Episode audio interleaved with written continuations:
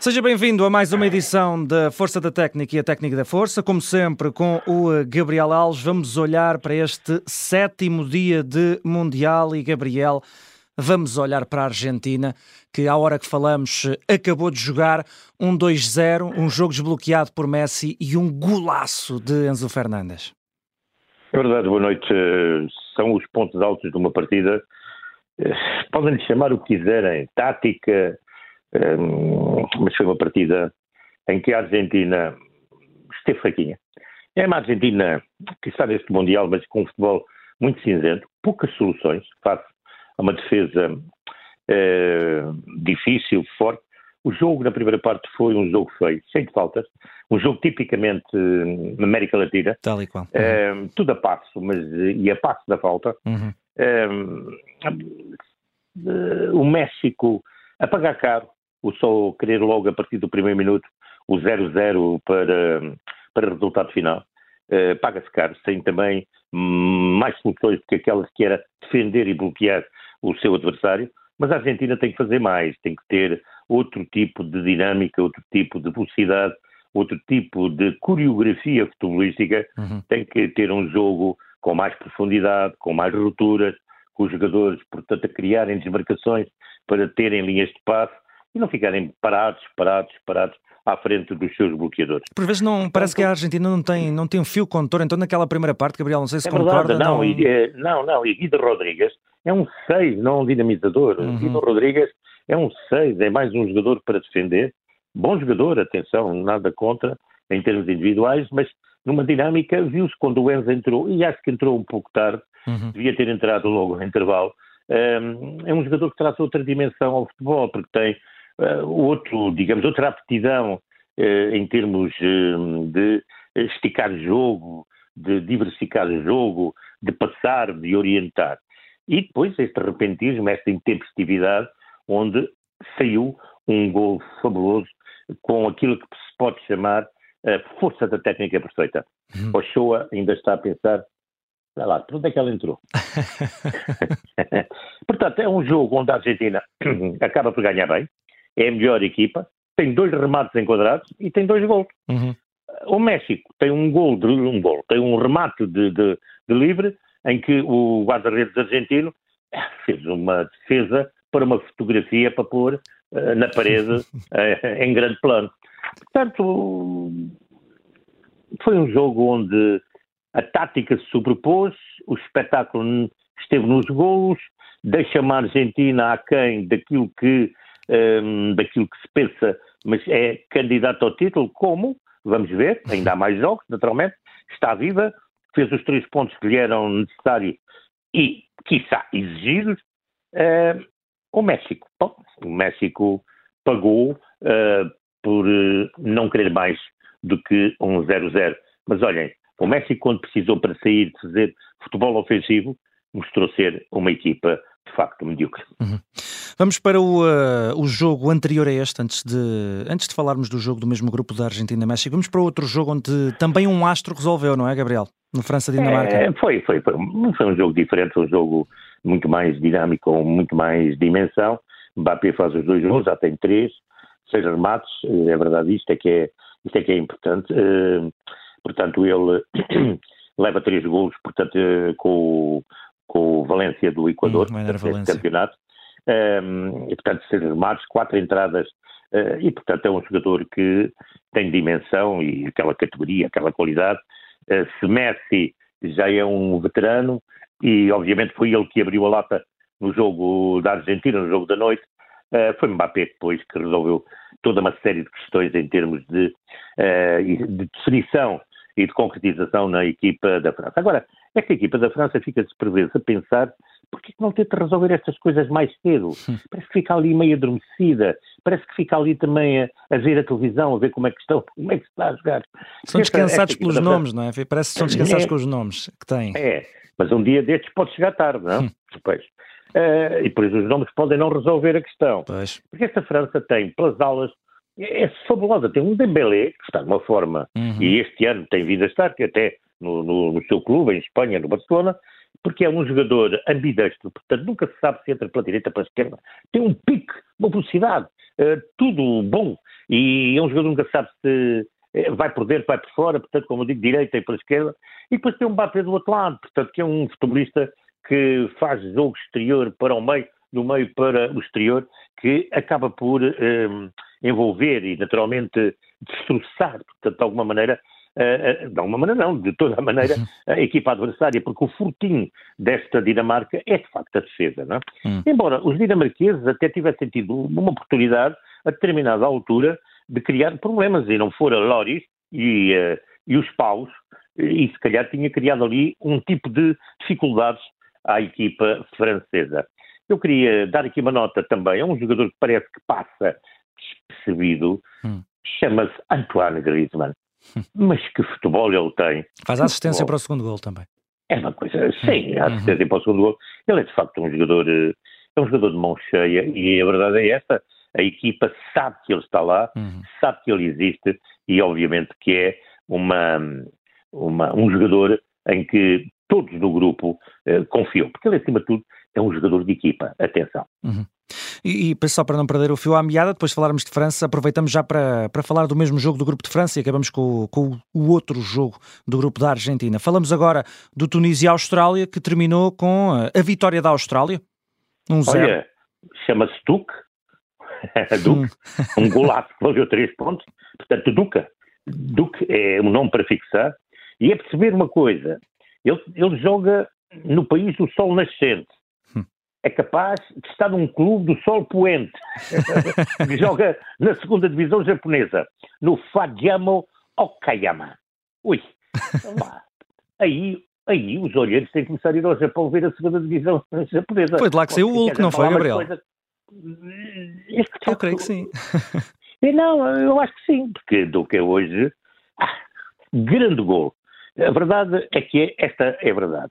Hum, portanto, nove duelos ganhos, esta é que é uhum, preciso dizer, uhum. nove duelos ganhos. Isto, eh, é preciso ter isto, ter isto, dois remates entre postos, isso também é, eh, de, de dizer, quatro tiros, tem quatro tiros, mas que bem que este jogador esteve, portanto, um jogador a terem atenção e que acabou por ser uma, uma, digamos, uma arma com que os cangurus, um canguru especial, acabou por resolver a, a, a partida.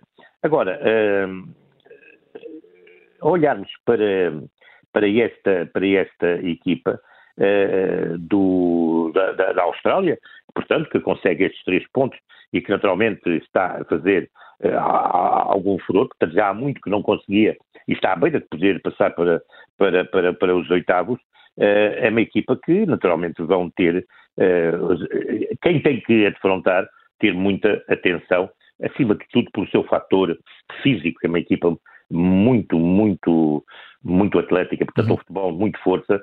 Quanto à Tunísia, face à força australiana, acabou por se sobrar com a sua uh, força da técnica. Uhum. Uh, acabou por ser frágil, acabou por não ter soluções para resolver as coisas a seu, a, seu, a seu favor. Portanto, acabou por ser dominada por esta Austrália. Mas foi um bom jogo este uhum. Tunísia-Austrália. Eh, como foi um bom jogo o França-Dinamarca. Quanto já falámos dele, o Argentina-México, enfim, tem dois grandes gols e o Polónia-Arábia Saudita. Ai, meu Deus. E vamos, vamos, vamos já para Olha, analisar o, o Polónia 2. O Polónia-Arábia Saudita teve lá um senhor que deu nas vistas, pronto, eu posso, uma boa figura, mas eu não entro nisto. Chama-se Wilton Pereira uhum. Sampaio, é brasileiro e tem um apito que leva ao peito e mete na boca. Passa adiante. Ganharam os polacos, o resultado é que fica. A eficácia futebol, eh, não por banda da Arábia Saudita, não teve eficácia, eh, mas teve futebol muito. Mas eh, a equipa polaca teve eficácia, mas teve pouco futebol. Foi um jogo que deixa também, embora a Arábia Saudita tivesse tido alguns lances e algum futebol, que, e, e, mas falhando a definição, acabou por se, portanto, fazer auto-perder, digamos assim. Tem um lance na marca de 11 metros uh, que não consegue, não consegue, não consegue uh, concretizar e exatamente numa altura importante que é no final da, da, da primeira parte. Uh, e a verdade é que Lewandowski acabou por ser o homem do jogo, porque esta equipa da, da Polónia é Lewandowski e pouco mais. Hum. Depois tem ali, de facto, o Szczesny, que foi um jogador que foi importante na, na, na, no jogo. Uh, Lewandowski acaba por ter cinco remates e uma assistência, acabou por marcar o seu primeiro gol numa fase final de um campeonato do mundo, mas é uma equipa com poucas ideias, eu diria mesmo chata de seguir. E isto não é de hoje, já é de há uns anos esta parte.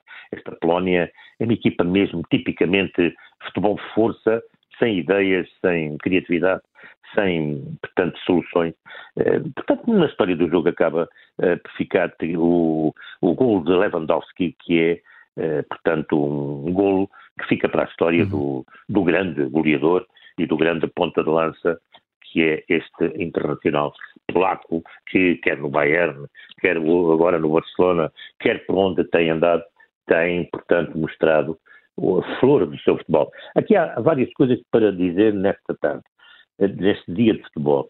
Repare, na Polónia, Lewandowski, no Polónia Arábia Saudita, Lewandowski, que é a sua estrela, é um jogador fulcral para a vitória dos polacos. Hum. Na França, no França-Dinamarca, Mbappé é uma figura fundamental para a vitória da França sobre o, os escandinavos. Independentemente da França ter uma equipa que naturalmente já está apurada claro. e ponto final e vai à discussão do Campeonato do Mundo, vai, ter, vai para candidato à rivalidade.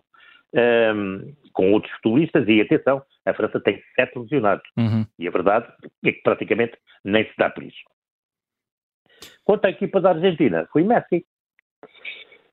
E na Austrália Duque, já agora, Gabriel, não se esqueça. E a Austrália Duque, que é o tal rapaz, o tal rapaz que vem do país do sol nascente, sendo canguru. E a ver, vamos, o que nos reserva a última jornada, sendo certo que a Argentina, agora com esta vitória, só depende de si própria, vai jogar contra a Polónia de Lewandowski e eh, no uh, grupo ah, é D... Um confronto, é um confronto Messi-Lewandowski. Vamos ver. Vamos ver, vamos ver como corre vai no ter, grupo vai D. Ter, vai ter um mundo, vai ter um mundo aos pés da televisão. Exato, e no grupo D, França já apurada e uh, com a, a, a, dica do Gabriel Alves, vou estar muito atento à Austrália e Dinamarca e se calhar os nossos ouvintes também têm de prestar atenção a esse jogo, vai ser uma final para estas duas equipas. É Por... muito futebol força, muito é futebol força que vai estar ali. Eh, certamente os talentos poderão sobressair e naturalmente a decidir o jogo. Não, veremos. E aproveito, aproveito a sua dica também agora para passarmos para as nossas rúbricas habituais neste Força da Técnica e a Técnica da Força. Eh, se calhar, eh, não sei se quer começar pela Técnica da Força. A Técnica da Força é, de facto, a equipa polaca hum. em toda a sua plenitude.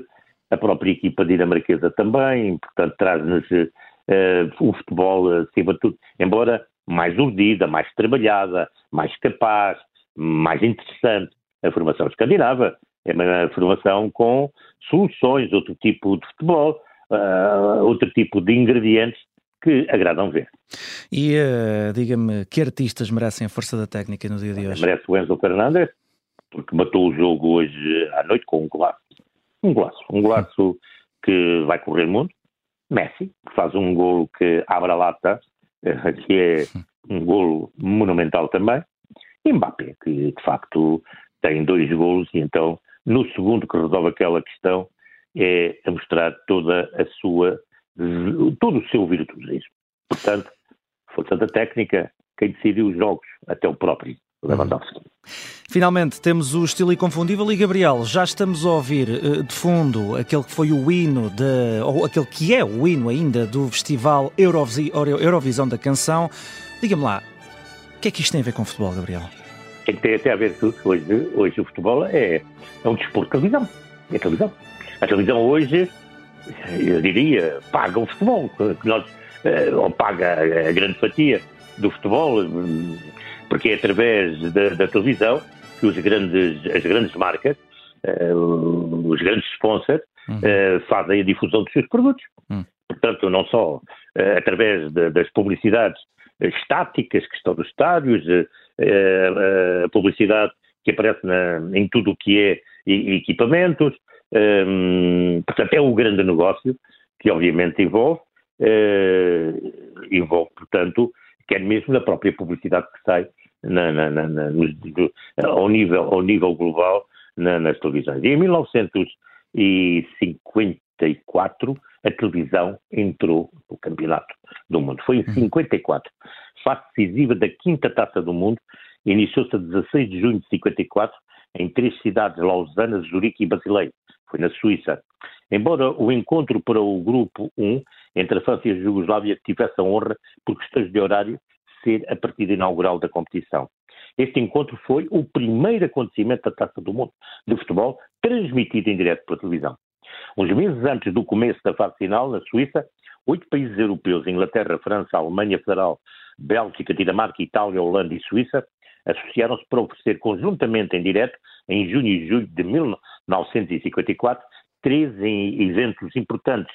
Uma entrevista para o Papa Pio XII, a partida da corrida de automóveis 24 horas de Le Mans hum. e nove encontros da taça do Campeonato do Mundo de Futebol. Desta experiência que resultou positiva, nasceu a ideia de criar uma sociedade que agrupasse as cadeias de televisão europeias, a qual se concretizou meses mais tarde sob a designação de Eurovisão. O encontro de Lausanne entre a França e a Jugoslávia foi o primeiro grande acontecimento televisionado em direto para vários países simultaneamente. E está o desporto a aparecer hum.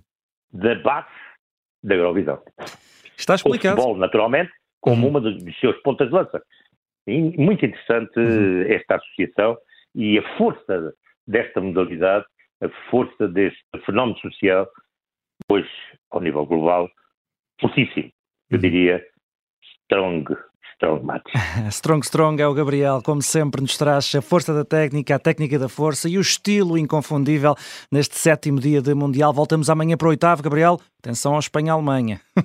ui, ui, isso vai ser. Olha, televisão ao nível mundial.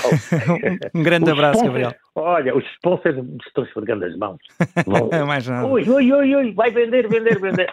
e nós estaremos aqui para o analisar. Gabriel Alves, um grande abraço, até amanhã.